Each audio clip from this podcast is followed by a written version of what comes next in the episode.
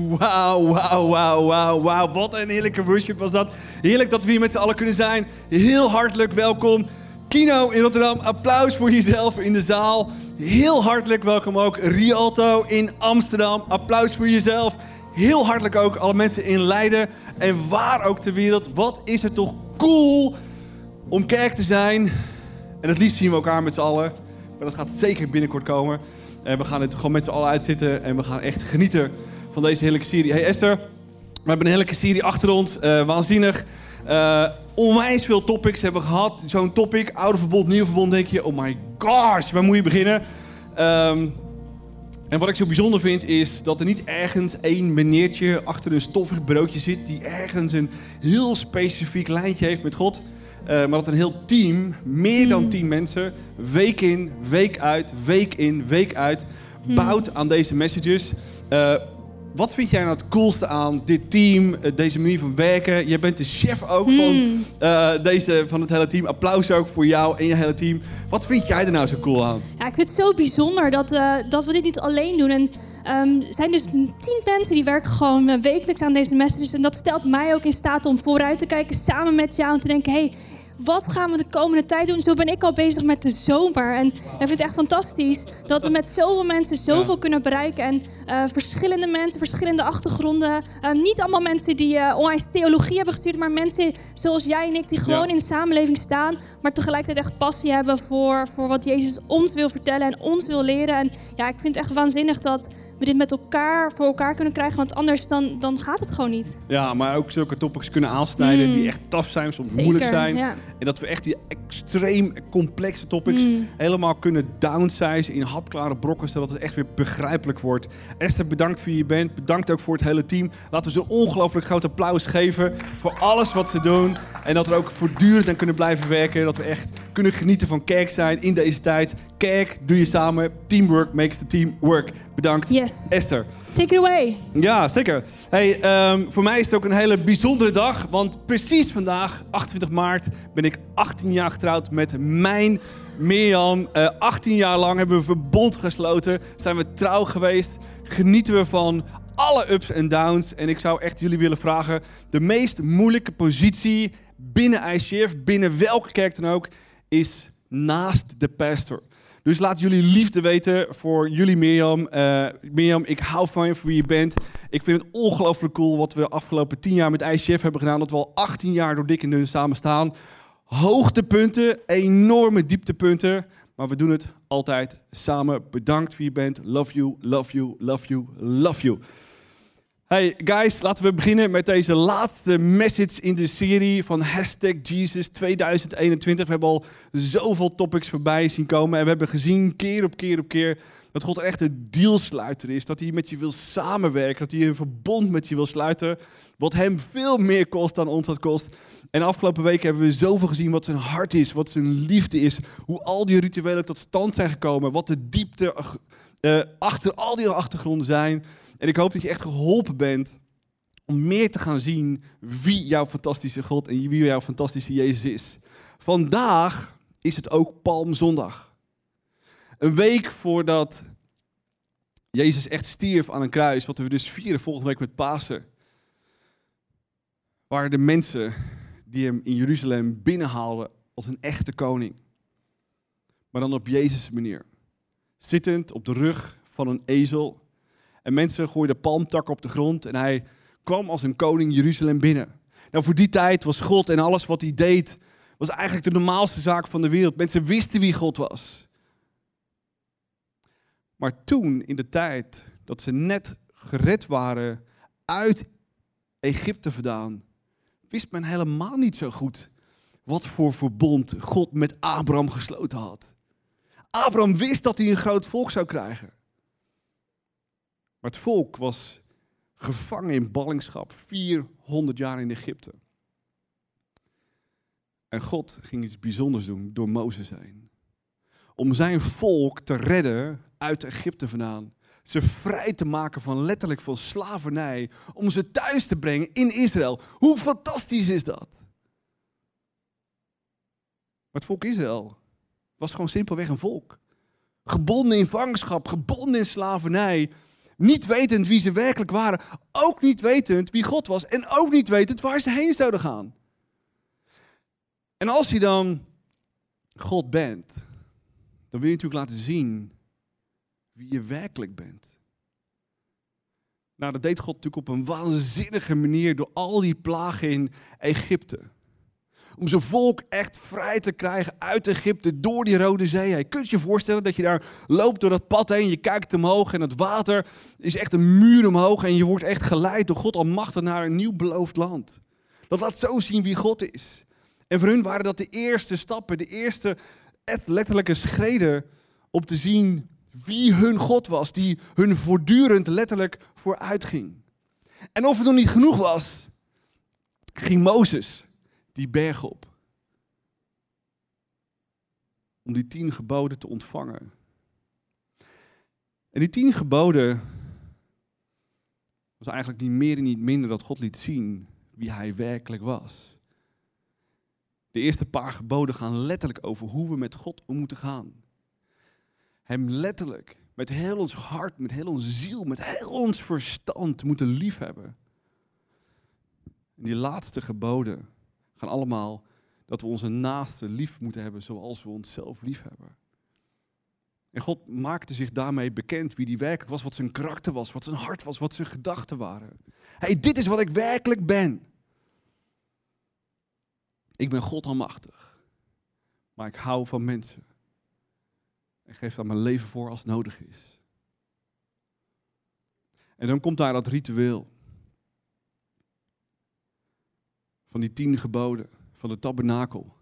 En die tien geboden zijn niet meer en niet minder als een spiegel voor de Hebreeërs om te zien wie ze werkelijk zijn.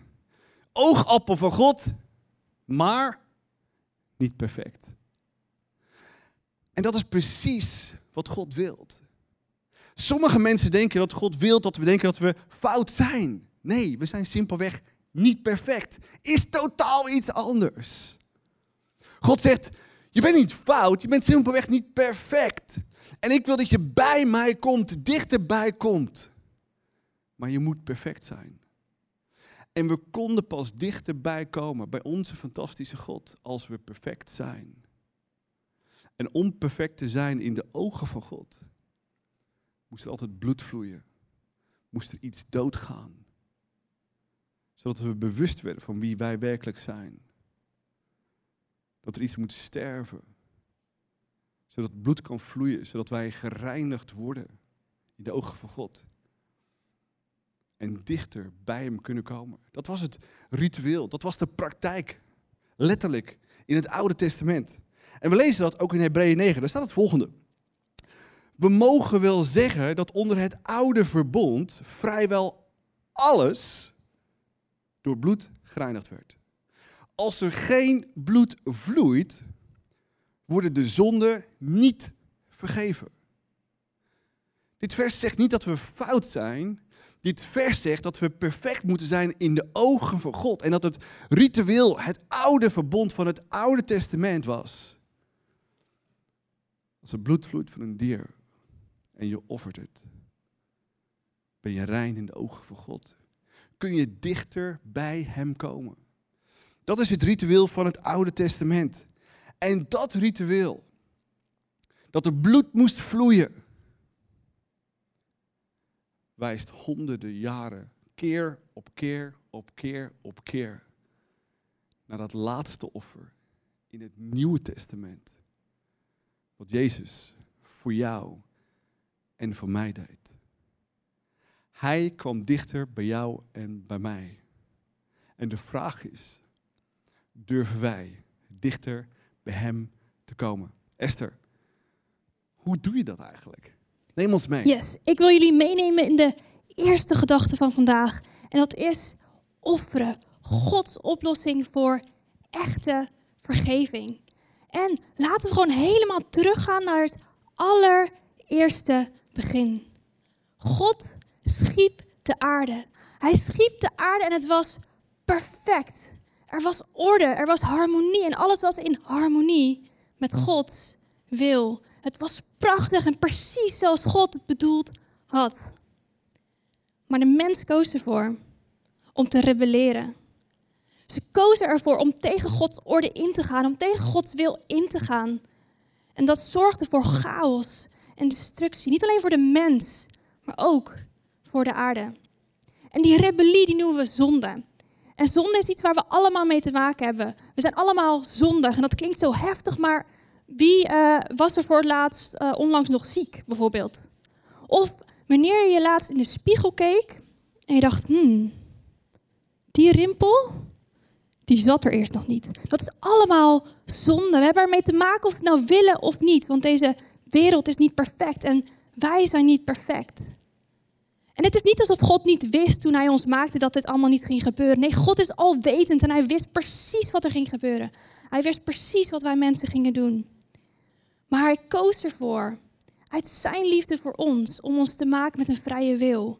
Omdat hij zo'n verlangen had dat wij ervoor zouden kiezen om van hem te houden. Met tegelijkertijd het enorme risico dat we ook tegen zijn wil in konden gaan. En God wist dat dat zou gebeuren. Hij wilde ons die vrije keus geven, zodat we van Hem konden houden. Hij wilde ons niet forceren.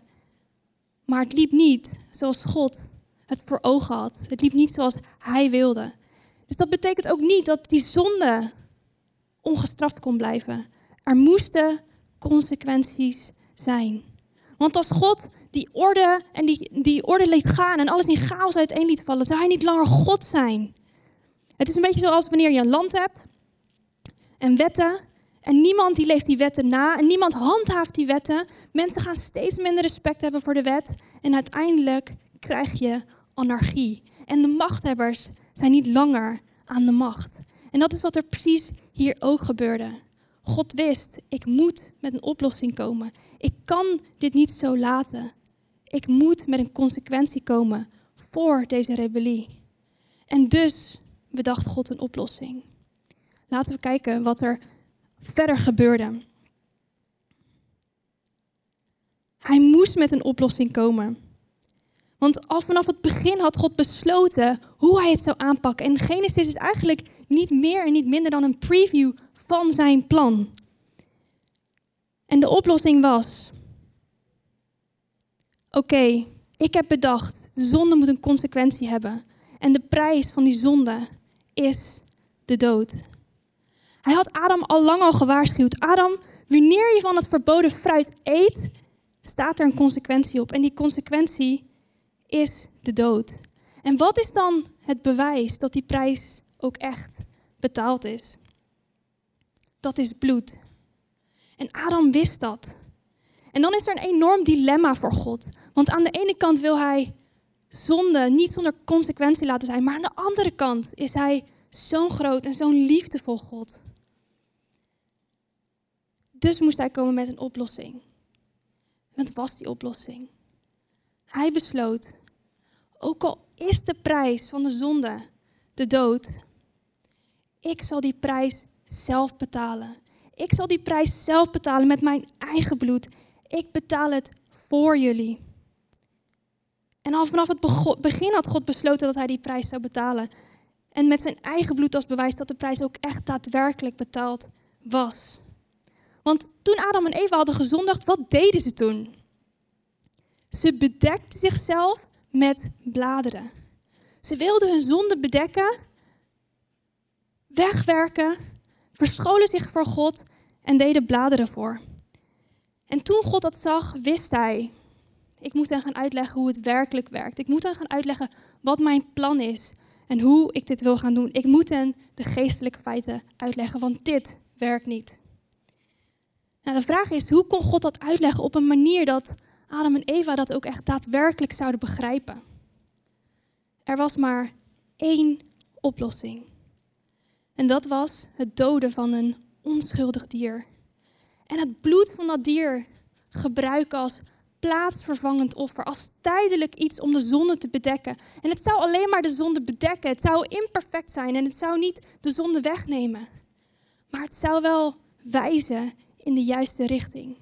Namelijk in de richting van Jezus, die het perfecte offer zou zijn, en wiens bloed een perfecte plaatsvervanger zou zijn, om niet alleen de zonde te bedekken, maar ook om de zonde echt weg te nemen. Dus, zei God, we moeten een onschuldig dier doden. En dus doodde God een dier en hij liet het aan Adam en Eva zien. Kun je je voorstellen hoe dat voor hen was? Ze hadden geleefd in een perfecte wereld. In een paradijs waar alles heerlijk was, waar leven in overvloed was. En dan, als je nog nooit de dood hebt gezien, neemt God een dier, zijn schepsel, en je ziet het leven daaruit weggaan. Dat moet bizar voor ze zijn geweest. En ook al lezen we niet alle details in de Bijbel, op dit moment moet God dan hebben uitgelegd wat hij precies aan het doen was en wat hiervan de bedoeling was. En waarschijnlijk liet hij Adam toekijken toen hij dat dier doodde en zei hij zoiets van: Adam, weet je nog toen ik zei dat de prijs voor de zonde de dood was? Nou, dit is waar ik het over had. Verschrikkelijk toch? Ik vind het ook verschrikkelijk. Ik vind het verschrikkelijk om hier naar te kijken.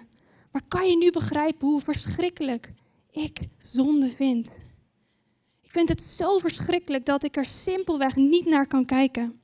En die bladeren die jij hebt gebruikt om je zonde te bedekken, die bedekken je zonde niet. Ik zie het nog steeds. Het is niet het juiste bewijs dat de prijs echt betaald is. Ik zie nog steeds jouw zonde. En mijn ogen zijn simpelweg te heilig om naar jou te kijken. Jouw manier van je zonde bedekken, Adam, is niet acceptabel. En dan lezen we dat God Adam en Eva kleden in, het huid, in de huiden van het dode dier. En op dat moment heeft God blijkbaar instructies gegeven aan Adam en Eva hoe ze acceptabele offers moesten brengen. Die ze ook weer konden doorgeven, die instructies aan hun kinderen. Omdat alle mensen na Adam een zondig natuur zouden hebben en offers nodig zouden hebben. Offers van een dier als plaatsvervangend offer. En vanaf dat moment, wanneer God naar Adam en Eva keek, zag hij dat dier en zag hij het bewijs dat de prijs betaald was. Het was voor God als een constante herinnering. Een constante herinnering aan het feit dat de prijs betaald was. God zag hen gekleed in een mantel van redding, van rechtvaardigheid.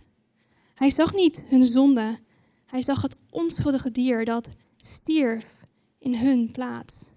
Iets moest sterven zodat zij konden leven. Dus vanaf het allereerste begin konden mensen alleen God benaderen door middel van het bloedverbond. En zo was het altijd al geweest. En dat brengt ons bij het volgende punt. Want het volgende offer wat we in de Bijbel lezen is het offer van Kaan en Abel. En dat heeft alles te maken met gewoonte versus hartzaak. Nou, Adam en Eva krijgen uiteindelijk twee kinderen, Kain en Abel. En Kaan is de oudste en hij is een boer. En Abel is de jongste en hij wordt een herder. En we gaan ervan uit dat Adam op een zeker moment zijn zoons erbij heeft genomen, heeft uitgelegd wat een offer is en waarom ze het moesten brengen. Want op een zeker moment lezen we dat Kain en Abel een offer brengen. Laten we het samen lezen in Genesis. Na verloop van tijd brachten Kaan en Abel beide een offer aan de Heer. Kaan deel van zijn oogst, maar Abel bracht het beste van zijn kudde, ook het vet. En de Heer accepteerde het offer van Abel, maar dat van Kain niet. Kain voelde zich woedend, vernederd en hij werd boos. Zijn gezicht vertrok van woede. Abel die bracht het beste van zijn kudde zoals God had opgedragen. En God die nam het offer van Abel aan. Want dit was de manier waarop God had bedacht dat mensen hem konden benaderen. En daarom kon God Abels offer accepteren. Niet op basis van zijn eigen goedheid, omdat hij zo goed was, maar op basis van het bloed van het onschuldige dier. En wanneer God het offer van Abel zag, zag hij het bloed van het onschuldige dier. Hij zag dat de juiste prijs betaald was.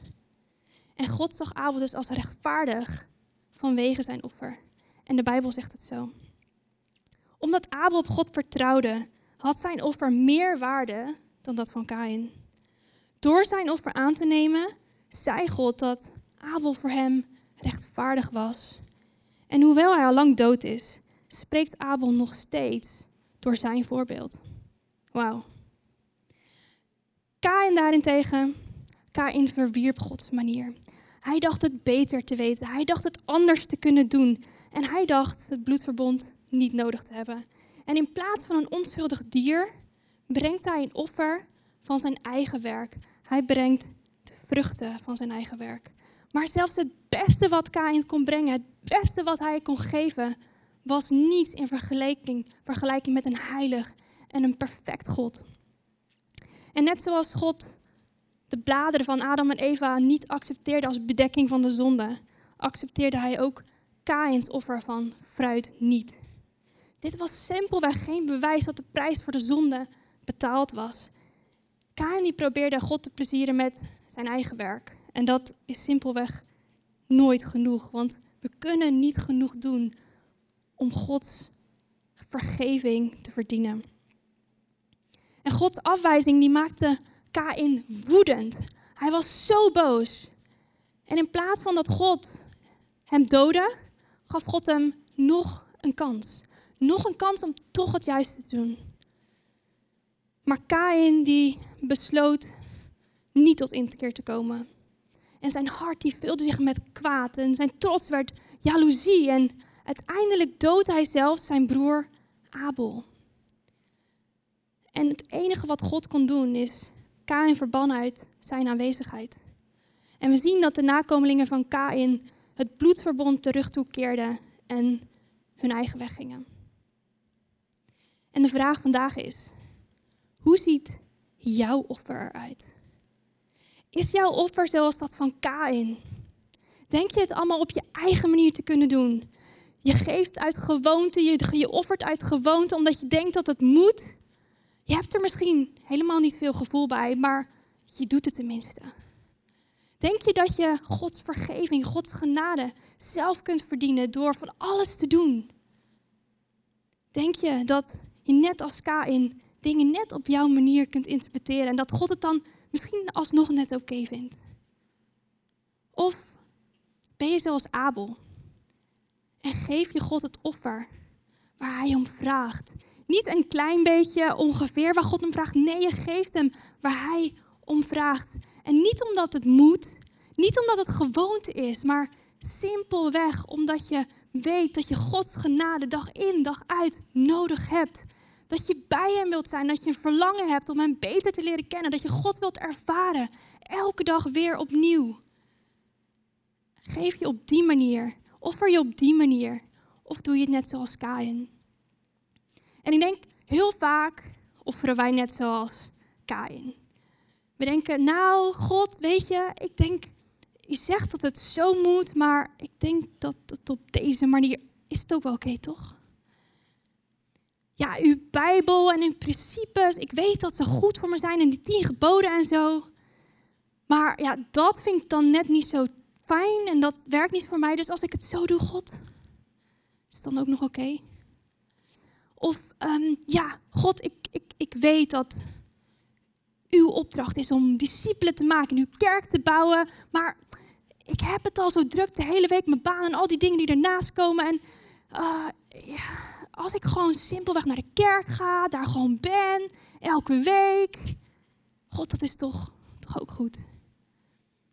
Of ja, God, u, u heeft gezegd in uw Bijbel dat het goed is om tienden te geven. Maar weet je wat het is met die tiende? Ik heb gewoon al niet zo heel veel en ik moet sparen voor een huis. Ik wil ook nog op vakantie en ja, ik heb net gewoon hele grote uitgaven gehad. Dus wat nou als ik niet 10% geef? Wat als ik gewoon 7% geef? Dat is toch ook oké? Maar dat is simpelweg niet wat God wil. God wil je inspanning niet. Hij wil je geld niet. Hij heeft dat niet nodig. God wil simpelweg niet meer en niet minder dan ons hart. Hij wil niets liever dan dat wij er naar verlangen om onze gedachten, onze wensen, onze hopen en verlangens met Hem te delen. Elke dag weer. En dat met Hem te delen vol overgave, vol passie. Zodat Hij ons beter kan leren kennen. En zijn verlangen is dat wij datzelfde verlangen hebben om Hem beter te leren kennen, Hem dichterbij te ervaren, Hem dag in dag uit samen met Hem te leven. Hij wil ons hele hart. En de vraag vandaag is: wat geef jij aan God? Geef jij een klein beetje? Geef jij net genoeg? Geef je uit gewoonte? Offer je omdat je denkt dat het moet? Of geef je God echt je hele hart? Geef je Hem alles? Geef je Hem wat Hij van jou vraagt? Of geef je Hem een klein beetje? God wil niets liever dan ons hele hart op het altaar.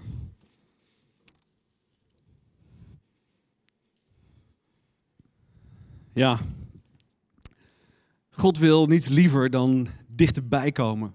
Door de hele geschiedenis heen, door het hele Oude Testament, door het hele Nieuwe Testament heen, zie je maar één rode lijn. Ik wil dichterbij komen. Ik, mijn hart, die brandt voor je. Er is niks groters dan Gods hart voor jou en mij. En ik hoop dat je in deze hele serie in Hashtag Jesus 2021 gezien hebt. Dat Gods hart voor jou zo ontzettend groot is. En we zien dat. Keer op keer op keer. Bij dat altaar.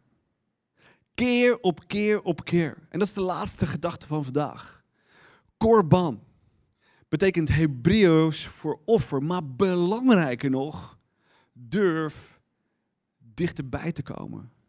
En je moet je zo eens voorstellen. Je bent Israëliet en je bent in die woestijn, bij de tabernakel of in het beloofde land, bij de tempel.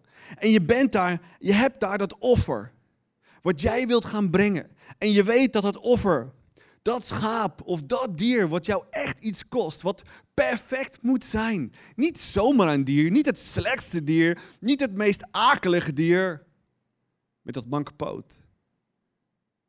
Het mooiste dier, dier, het beste dier.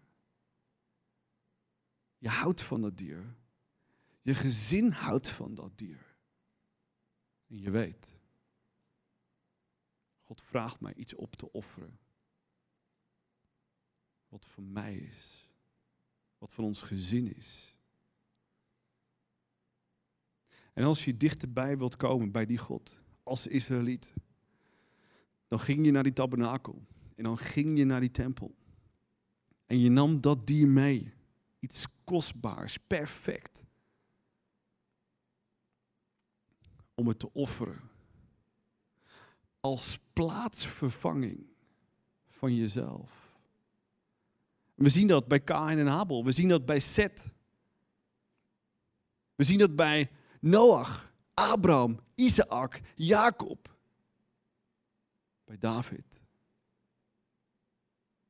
Ze, namen allemaal iets perfects mee.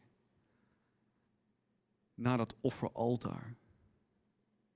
En er gebeurde daar iets bijzonders. Ze offerden iets op van zichzelf als plaatsvervanger voor zichzelf. En je werd je heel erg bewust van het feit dat God zo perfect is dat hij alleen maar naar jou kan kijken als perfect, als het bedekt is door bloed. En als Israëliet dan ging je naar die tabernakel en die tempel en je was je heel erg bewust. Niet van het feit, feit dat je fout was. Niet van het feit dat je zondig was.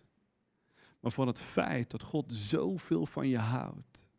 Maar dat je alleen in zijn aanwezigheid kan komen. Als je perfect bent in de ogen van God. En de Israëlieten wisten dat God daar was in die tabernakel. Overdag in de wolkenkolom en s'nachts met vuur. En men wist dat God aanwezig was in die tempel. En ze wisten wat de prijs was om dichter bij God te komen. Door een offer mee te nemen. Wat echt pijn deed. Maar belangrijker nog, ze wisten, Peter, dit offer. Want eigenlijk verdiende ik die dood. En dat is wat het is. Als we dichter bij God willen komen, de vraag is, wat nemen we dan mee? Laten we lezen wat er in Hebreeën staat. Daar staat het volgende. Ga dichter naar God toe en dan komt God dichter bij u. Maar we kunnen alleen maar dichter bij God komen als we een offer meebrengen. In het Oude Testament. En alles wijst natuurlijk naar dat ene laatste offer in het Nieuwe Testament. En om het net iets beter te snappen en te begrijpen, moeten we weer eventjes terug voor de laatste keer in deze serie naar die offers. Er waren een aantal offers. Het eerste was een zondeoffer. Je ging een offer brengen als zondaar. Omdat je een zondaar bent. Niet omdat je gezondigd hebt. Niet omdat je fout bent. Je brengt een zondeoffer met het bewustzijn dat je simpelweg niet perfect bent. Dat God in jouw nabijheid wilt zijn en jij in de nabijheid van God wilt zijn. In mijn perspectief is dat de beste houding in het leven die je kan hebben. Dat je naar God toe gaat, wetend dat hij je wilt kennen, wetend dat hij je wilt omarmen, wetend dat je zijn oogappel bent. Dat hij de mensen gemaakt heeft, dat hij jou gemaakt heeft, om simpelweg van je te houden. Als je perfect bent. En in het Oude Testament bracht men dat zonder offer. De wetenschap. God houdt van mij aan de ene kant, God almachtig. En aan de andere kant ben ik simpelweg een persoon die niet perfect is en dus fouten maakt. Dat is zo'n goede houding. Om enerzijds te weten, God houdt van mij, God almachtig. Maar ik ben niet perfect. En ik heb dat offer nodig. In Gods ogen om perfect te zijn. Dat houdt je nederig. Een tweede offer was letterlijk als je dus een fout gemaakt was. Dat was een overtredingsoffer. Je wist, ik heb een fout gemaakt. Ik heb Gods wet overtreden. Ik heb iemand tekort gedaan.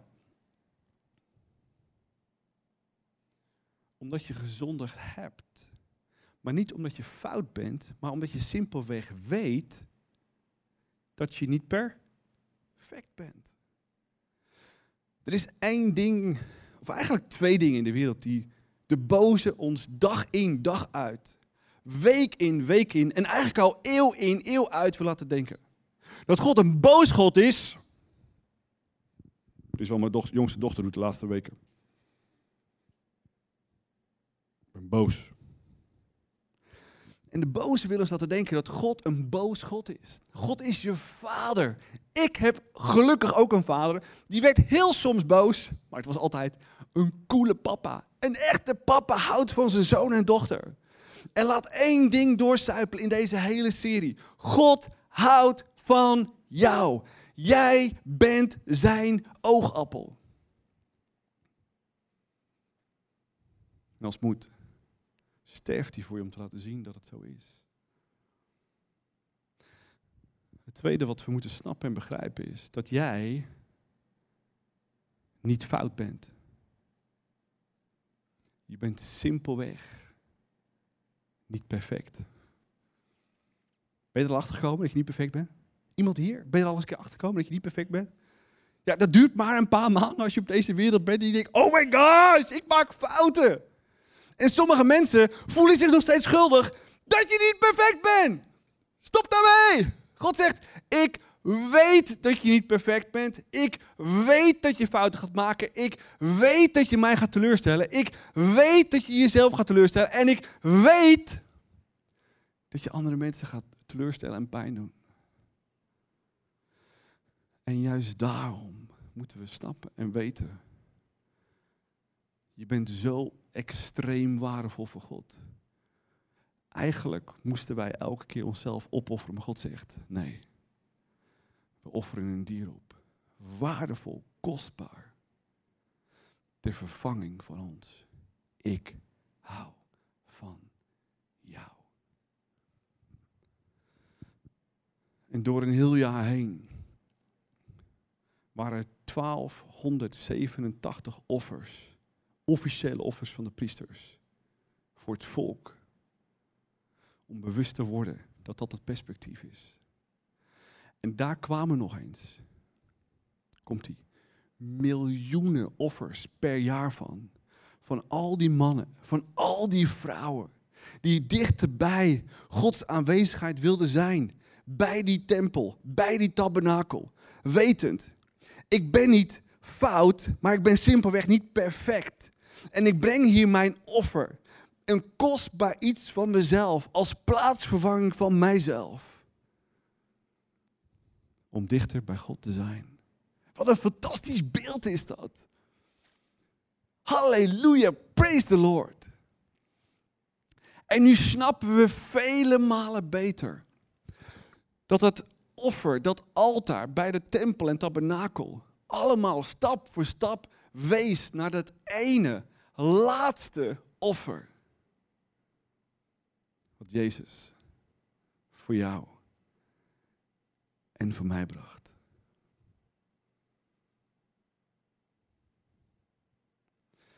Jezus was perfect. Hij was zoon van God.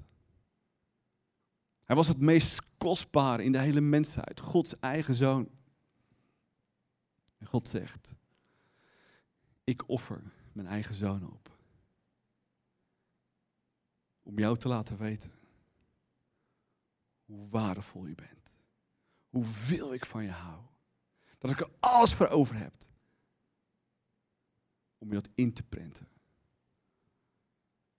En je bewust te laten zijn dat je perfect moet zijn. Om in de nabijheid dicht bij God te zijn.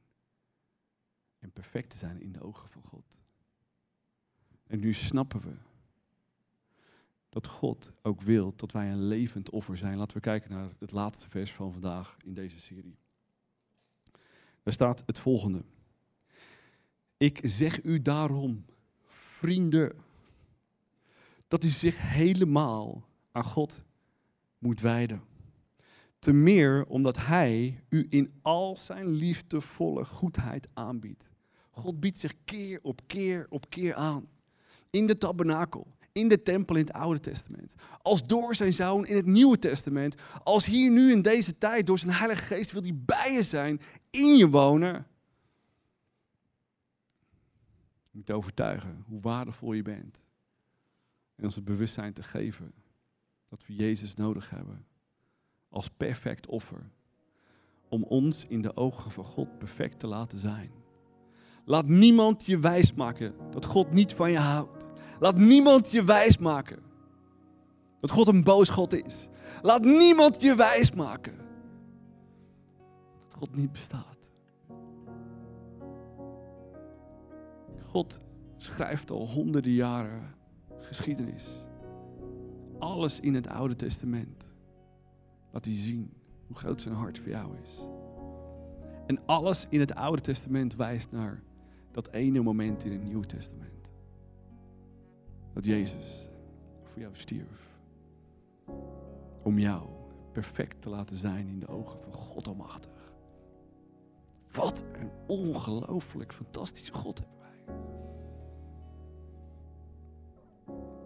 Maar de vraag is, durf je, ondanks je fouten, ondanks dat je misschien walgt van jezelf, of ondanks dat je je misschien wel zelf de meest perfecte persoon in deze wereld voelt, maar nog steeds schril afsteekt ten opzichte van God Almachtig. En je Jezus nodig hebt als perfect en laatste offer om jou perfect te laten zien in de ogen van God. Ik hoop met heel mijn hart dat je in deze serie het bewustzijn gekregen hebt dat God inderdaad van je houdt. Maar misschien veel belangrijker. Dat als we komende week gaan vieren dat Jezus voor jou stierf. Dat je je waarde terugkrijgt. Dat je je zo waardevol voelt. En tegelijkertijd een houding inneemt. Van nederigheid.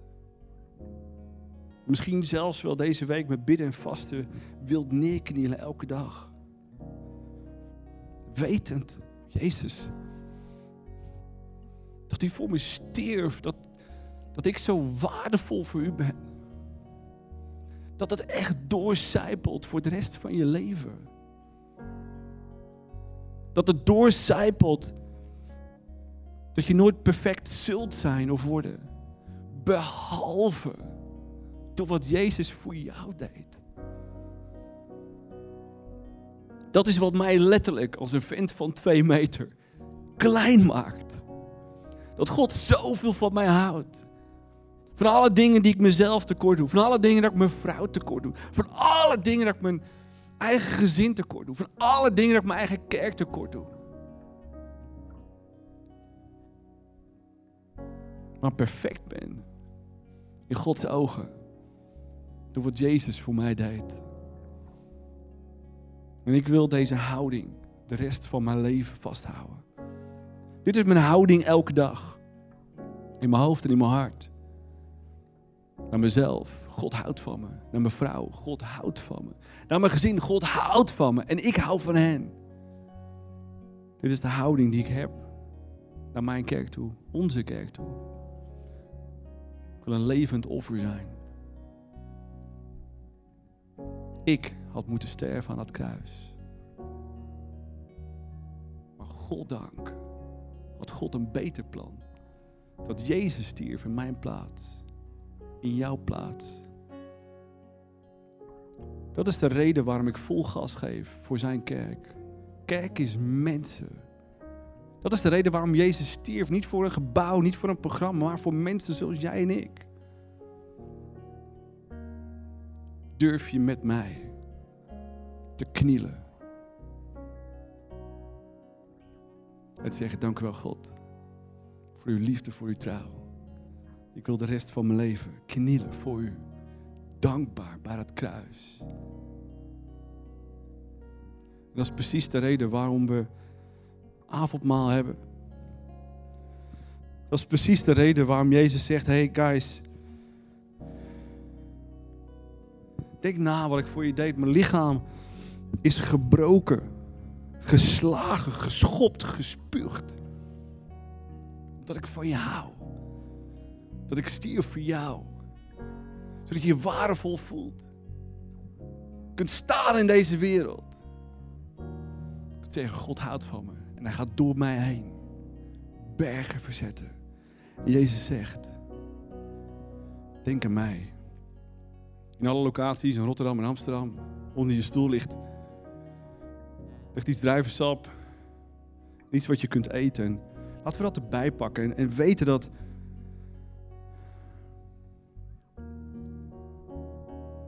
zijn lichaam gebroken is voor de mensheid. Belangrijker nog, voor jou.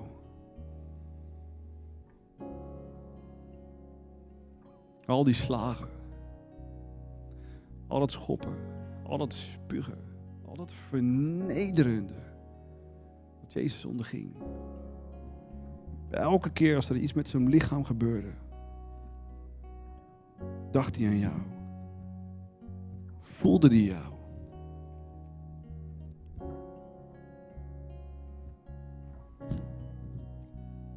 Hij je diep in de ogen aan het kruis. Ik hou van jou.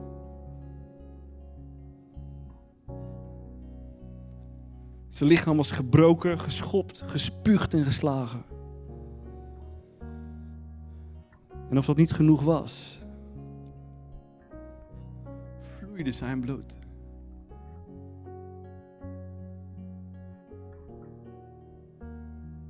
Jezus zegt, de prijs die ik voor jou betaalde was extreem hoog. Maar ik deed het voor jou. Voeten doorboord. Handen doorboord. Zijn zij doorboord.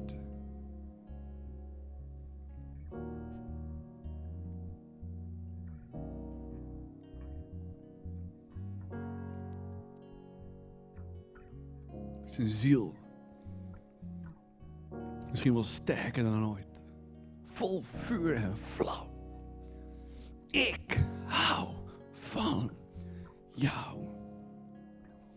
Misschien verzet alles zich in jou om toe te geven dat je niet perfect bent.